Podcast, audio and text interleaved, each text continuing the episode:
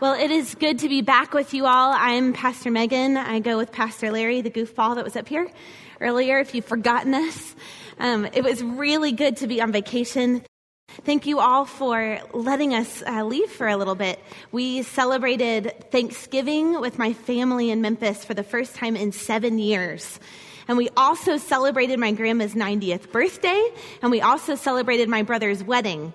So a lot of people. It was so great, so much to do. So we did the total opposite the second week. And we disappeared into the mountains where your cell phone doesn't work.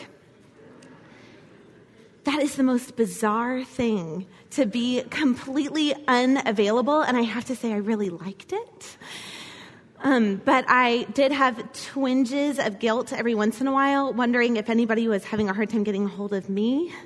Um, so I'm sorry if that was the case. If you emailed, at least you got an out of office. But if you called or texted, you had no idea why I wasn't calling you back. And has anybody ever gotten super frustrated about not being able to get a hold of someone, calling over and over, never hearing back? Okay, don't say if that was me. I'm sorry. Um, our story today is about a group of people and about one couple in particular who prayed for many, many years without knowing whether or not their prayer was getting through. And so this story is about them, it's about me, and I would dare to say that it's also about you. It's for any of us who have ever asked, Do you hear me? And so, before we even get started this morning, I want to invite you to begin to think what is something that you have prayed for for a long time that you have not gotten an answer for? Or if you're not someone who talks to God, then what's something in your life that you have long wanted to see change? So, go ahead and think about that before we start. Well, let me tell you about what uh, the group of people in our story were waiting for and talking to God about. There was a whole group of people in the main Jewish city, Jerusalem, 2,000 years ago, and they had long been waiting for Christmas. Not for like Santa and presents like we wait for Christmas. They'd been waiting for this promised day when a deliverer would come and would save them from their sin and from their enemies. The problem was, God had been silent for 400 years. No one had heard God speak. And so for Christmas, this group of people, they were waiting for God to speak and they were waiting for a deliverer. And then the story picks up in Luke's gospel and we, we are introduced right away to a couple, Zechariah and Elizabeth. And Zechariah and Elizabeth were living in Jerusalem. They were from a really good family. They were both descendants of Aaron, who was uh, the first priest of the people. And they were really good people. And actually, Luke says that they were upright and blameless. And so they weren't just good people, they were like as good as it gets in God's eyes. And Luke drops a bomb about them in Luke chapter 1, verse 7. He says, But but they had no children because Elizabeth was barren and they were both well along in years. So our Christmas story has a, has a whole group of people waiting for a deliverer, and it has this one couple waiting for a child. And we're asking as we come to the story, what are we waiting for? So our story opens on Zechariah and it's his once in a lifetime opportunity to pray in what's called the most holy place. This is a part of the temple. And he has, because he's a priest, he has this one opportunity to go in and to light incense right before this massive curtain that's the only thing that separates people from God's presence. But remember, God has been gone for 400 years. And so he's going to come into this fragrant, smoky incense and he's going to talk to God. Well, what do you think he's going to talk about? Well, he's on assignment as a priest, so he's definitely going to pray for all the needs of this people. So he's going to pray for the deliverer. He's going to pray for God to speak, because that's his job. But don't you think he's going to take this one opportunity to be in the holiest place to pray for the one thing he has wanted his whole life. So let's open the story and read it. We're in Luke chapter 1, verse 10, and you're going to want to keep it open because we're going to be going back to it a couple times. So let's start. And when the time for the burning of the incense came, all the assembled worshippers were praying outside. And then an angel of the Lord appeared to him, that's to Zechariah, standing at the right side of the altar of incense. When Zechariah saw him, he was startled and gripped with fear. But the angel said to him, Do not be afraid, Zechariah. Say this phrase with me Your prayer has been heard. Your wife Elizabeth will bear you a son and you are to give him the name John. He will be a joy and a delight to you, and many will rejoice because of his birth, for he will be great in the sight of the Lord. He is never to take wine or other fermented drink, and he will be filled with the Holy Spirit, even from birth. This is the word of the Lord. Let us pray. Jesus, thank you for appearing. Thank you for messages that say your prayer has been heard. Would we hear from you this morning? We ask in Jesus' name. Amen. So, can you picture this moment with me? We have Zechariah kneeling in the incense, and he is totally startled, understandably afraid by this angel's appearance, and astounded all the more by God's answer to his prayer. Finally, your prayer has been heard, and your wife Elizabeth will bear you a son. After 400 years of silence, God's first message is just for Zechariah. He's promised him a son and a good son too, a joy and a delight, greatness, even filled with the Holy Spirit. God, who has been gone for 400 years, is now going to dwell in this baby for his whole life.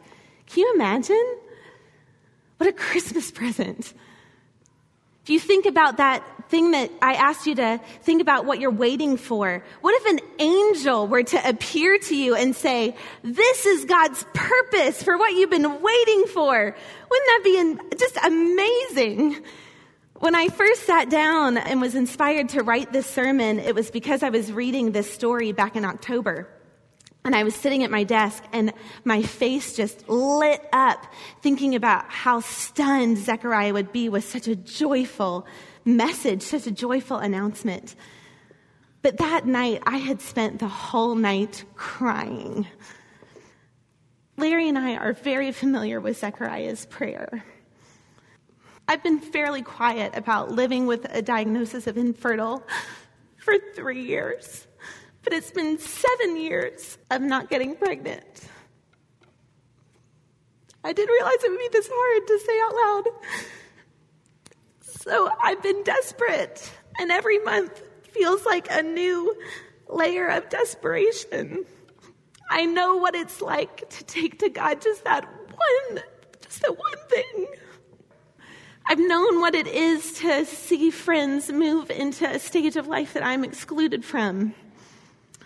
And praise be to God, I do not know the experience of 400 years of God's silence. He has been speaking to me all along.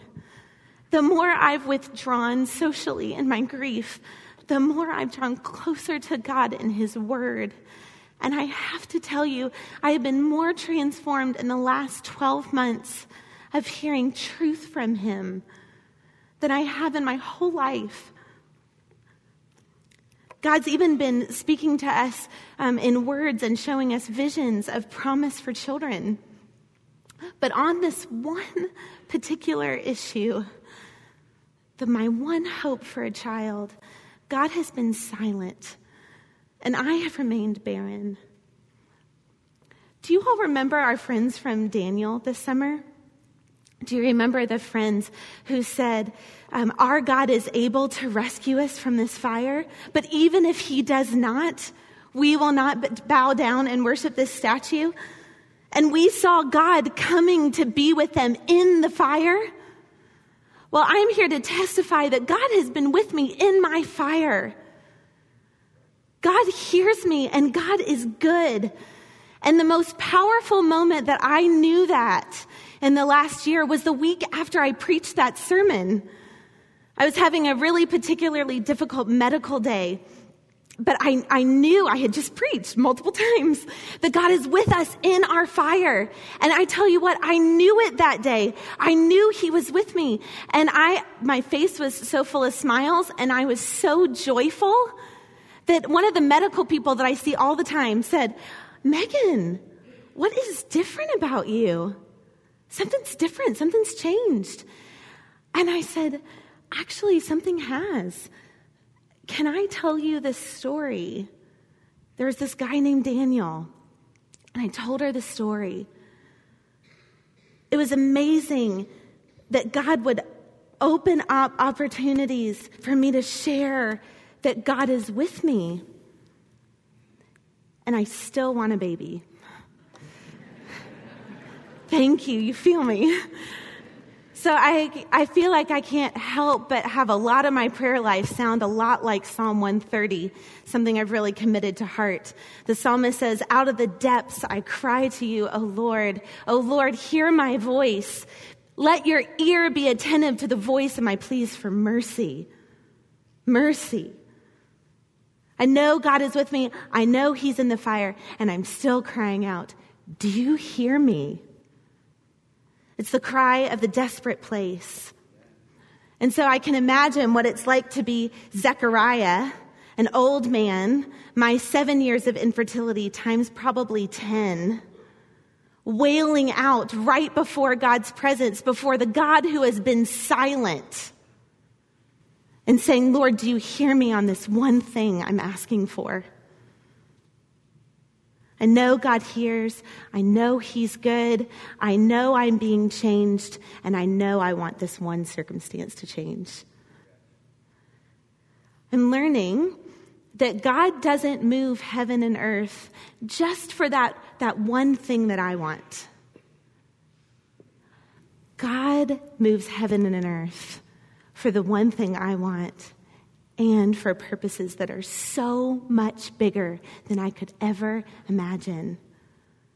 I want you to see how God answers the prayer of this wannabe dad in Zechariah in such a bigger way than he could have ever imagined. And so come back with me to the story of Zechariah and the people of the Israelites and see what a bigger and epic kingdom story that God is writing in their longing and in their waiting the angel has just told Zechariah that he's going to have a son named John who will always know the presence of God. And then we hear this in verse 16. Many of the people of Israel will he bring back to the Lord their God. And he will go on before the Lord in the spirit and the power of Elijah to turn the hearts of the fathers to their children and the disobedient to the wisdom of the righteous to make ready a people prepared for the Lord. John is the answer to Zechariah's prayer, and he's the beginning of God's answer for all the prayers of the people who've gone before him. Because John is going to prepare the way for the deliverer that they've been asking for. One of our professors in seminary encouraged us to read this story and to see how God takes the personal prayers of Zechariah and weaves them into the tapestry of the kingdom. See, I, am reading into this a little bit, but my guess is that Zechariah came and he started praying what he needed to pray for, to pray that God would speak and to send a deliverer. But then he prayed for what he needed to pray for, for a son. And I know that because when the angel speaks to him, God's first message is yes, yes, a son. Your wife Elizabeth will bear you a son and he will be a delight to you. That's God's first answer. And then God answers, and your son is going to prepare the way for the deliverer that you're also asking for. See, Zechariah and Elizabeth they get their story woven into the bigger picture of the kingdom that God is working together. Because the bigger prayer, this, the truly impossible prayer, was for the people to pray for God to make a way for his people to come back into relationship with him because he's a holy God. And he had to leave his temple for 400 years because his people were so disobedient. The wickedness of the people and the flagrant misuse of wealth, the injustice that was happening, God could not be anywhere near that. And so the impossible prayer was, could it be possible that there would be a sacrifice that could justify a holy God being in the presence of such sinful people? And God answers that prayer and he says, Yes, yes, a son, my son. My son will be the anointed one the Messiah. My son will be Christ, the crucified one. My son will be available to you to turn the hearts of a wayward and disobedient people back to their father. The only Christmas the present that the world ever needed was Jesus. And he came in answer to the prayers of his people. And then Zechariah, this wannabe dad, he gets to be a part of that story. For the angel promises that the son John is going to prepare the way for the people to come. And that's when we know that Elizabeth and Zechariah's wait was not in vain. The years that they spent being excluded and passed over and counting month to month, those years developed within them prayers that came back to God that were prayers of His own design. And those years got woven into the eternal tapestry of the kingdom because the real answer to the Christmas desires of your heart is eternity. Eternity. It's not just eternity way out there. God has made eternity available to us in the person of Jesus. Remember when Jesus left and he sent his spirit to us, he said, I will always be with you. We've been studying all fall about how the kingdom of heaven is available to you. It is at hand. It is in your midst. God has made eternity available to you by the presence of Jesus. And so I, the desperate, want to be mom. And you, the desperate, want to be well. Or the desperate want to just have that one member of the family back for Christmas. Or the desperate want to have presents under your tree. Or the desperate want to be married. We, the desperate, get to cry out and say, God, do you hear me? And then we get to hear, yes, yes, I hear you. The Christmas story tells us that. Baby John says, God hears our personal prayers. Jesus in the manger says, I hear the prayers of all the people. And the answer to your prayers is, Here I am. I am with you. I will never leave you. I'm in the fire with you. Our God hears and He is good. These stories don't say that the circumstances are good. They don't say that the answer is coming when and how we want it. And so, for those of us who still ask, well, when, God? I want you to hear the last words of the angel to Zechariah in verse 20 the angel says, My words will come true in their proper time. What's the proper time? I don't know. I don't know. But I know that even if our circumstances don't change, eternity is the answer to our prayers. Again, not just eternity way out in some time that I can't comprehend, Eternity is the answer to you now. The presence of Jesus here with you now is the answer to your waiting. It's not a cop out, it's a real thing. And I, and I will say, I think the problem is, because I'm saying the pro- this is the problem with me, and so I dare say this is the problem with you, is that we think it's all about that one thing that we want. So I, I come to whether or not everything is okay and good and God hears based on whether or not I get a baby. And I tell you what, if you stay in that frame of mind, whether or not you getting what you want determines whether or not God is real, whether or not he hears, and whether or not he is good. You are on the wrong track. That is not our God. And that is not our kingdom reality. This is kingdom reality. This is the truth of the Word, and the Word became flesh and dwelt among us, and we have seen it in the person of Jesus. The true story says even when life is hard, God hears and God is good. And I'm telling you, I am more sure the longer that I wait that God is not just answering my personal prayers for a baby. God is answering my prayer to be a part of his kingdom, to see his kingdom come and his will be done on earth as it is in heaven. And just like he's answering my personal prayers, he's answering your prayers and he is weaving them into the eternal tapestry of the kingdom. And so we wait for the proper time. And we expect God to hear and answer our prayers. And we are transformed. We cannot possibly be left unchanged as we trust God, as we trust in his goodness as we trust in his love for us, even as he doesn't give us what we want. So, what do you want for Christmas? Would you lift up your eyes and see the epic kingdom story that God is writing as he weaves all of this together? Don't be single track minded. Know and wait expectantly and see how our good God is weaving together your story with the eternal story of the kingdom.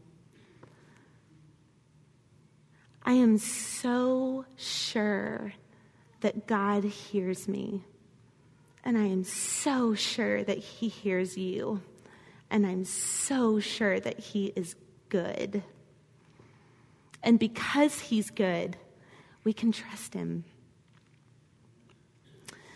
And so I have a little, um, I have an exercise for us as a people this Advent season.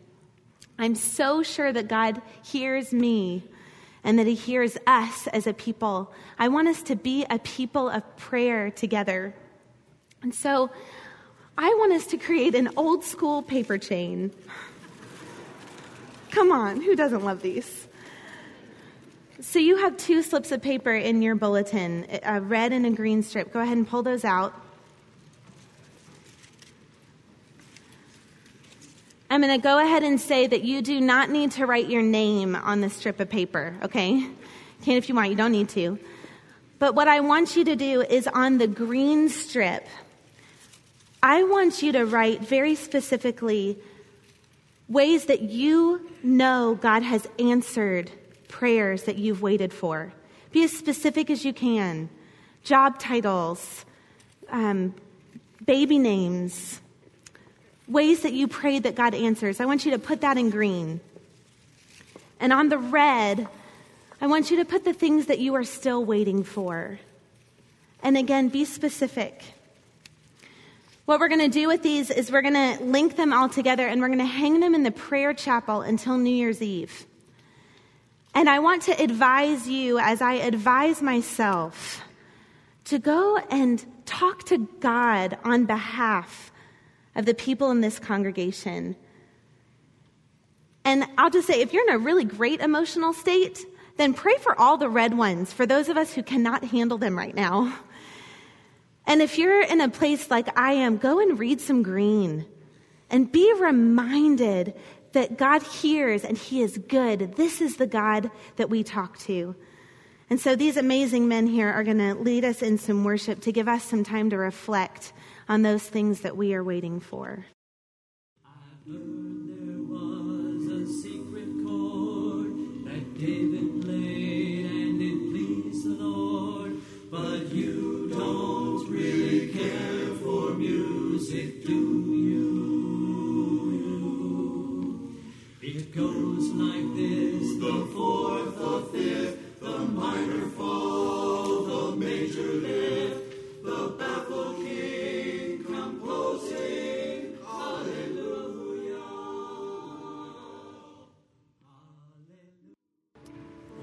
For those of you who are in a season of waiting, please don't wait alone.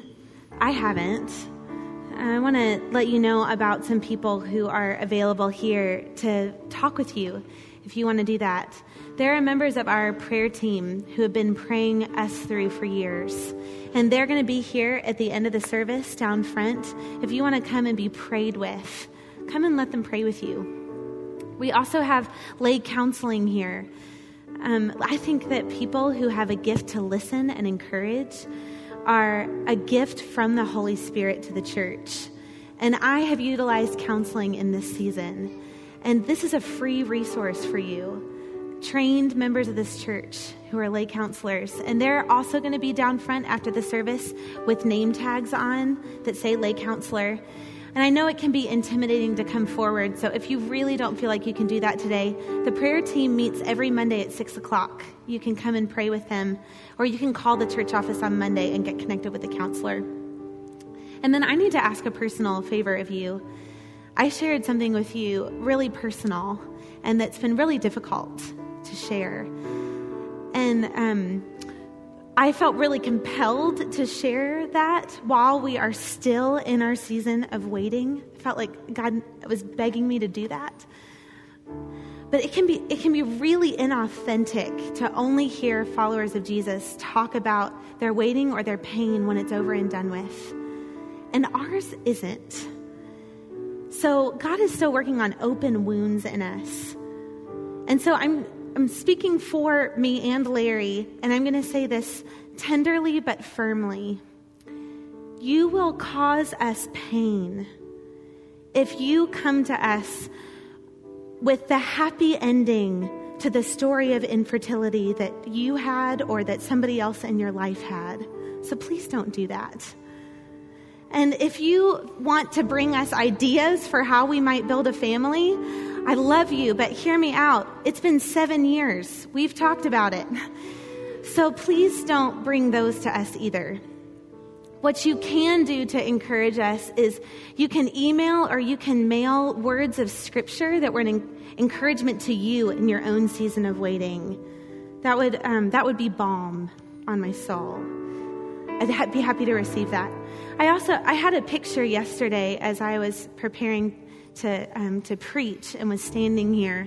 And I just began to wonder what would it look like if 1,200 people left Chapel Hill today into Gig Harbor, like 10% of our population, with the boldness to speak words of hope, to speak the, that God hears and that He is good to the people in their life any of you who wrote anything on that green slip of paper, you have something in your life out of your experience that you can say, God hears and He is good. And you also have this book, the truth. And so I want to ask you to rein in the energy that wants to run to me and Larry and instead run to the people in your life because you have people who are waiting who need to hear your story. And so I'm even going to make this easy for you. I'm going to give you a conversation opener for when you're in the lobby or when you're at a Christmas party. Nobody wants to talk about the Seahawks anymore or your ugly sweater. So get real with people, okay? And you can open and you can say to them, hey, I would really like to share with you about something I've waited for or something I'm waiting for. Can I share that with you? And I can tell you from personal experience that they will say yes. and it will take your relationship to a whole nother place. When you speak out of the truth of what you know about what it is to wait, that is the story of God's people. So, right after this service, uh, Larry and I are gonna we're gonna go disappear. I'm sorry, I need to do that. But we're going to pray for you. And we're going to pray for those of you who are in waiting that you will have courage to, to talk to someone, to let them pray with you, to let them hear your story. And we're going to pray that you all would be as bold and vulnerable to share your pain and to share where you've been waiting. That's how you can experience eternity in your life. Let Jesus be with you where you are. He hears and He's good. And so we're going to want to invite you to take those slips and let them be representative of surrendering what you're waiting for to this body for prayer. As you walk out the doors, or if you're in the balcony, come down to the staplers down here, and they're going to staple these into a big prayer chain. I've already read and prayed over several dozen from first service. And we're going to hang these in the prayer chapel till New Year's Eve. So come back and talk to God on behalf of your brothers and sisters. He hears the prayers of his people. He hears our personal prayers and he is good. And because he is good, you can trust him. And we can wait together for the proper time. So let's be in this Advent season together. I'm going to offer a benediction. I'm going to offer a different benediction than we normally do, but I want to extend words of hope to you. And so I'm going to use two scripture passages. And the second passage is the, the end of that Psalm 130 that I've been praying. And those are the two verses that gave me the boldness to tell my story today. And I pray that they will be a benediction of courage on you. And so, will you please stand and receive the Lord's benediction today? The Lord Jesus, our deliverer, he said to us, In this world you will have trouble, but take heart. I have overcome the world. So hear this, people of God. Hope in the Lord, for with him is steadfast love. And with the Lord is plentiful redemption, and he will forgive his people all their sin. In the name of the Father, and the Son, and the Holy Spirit. Amen. Be at peace.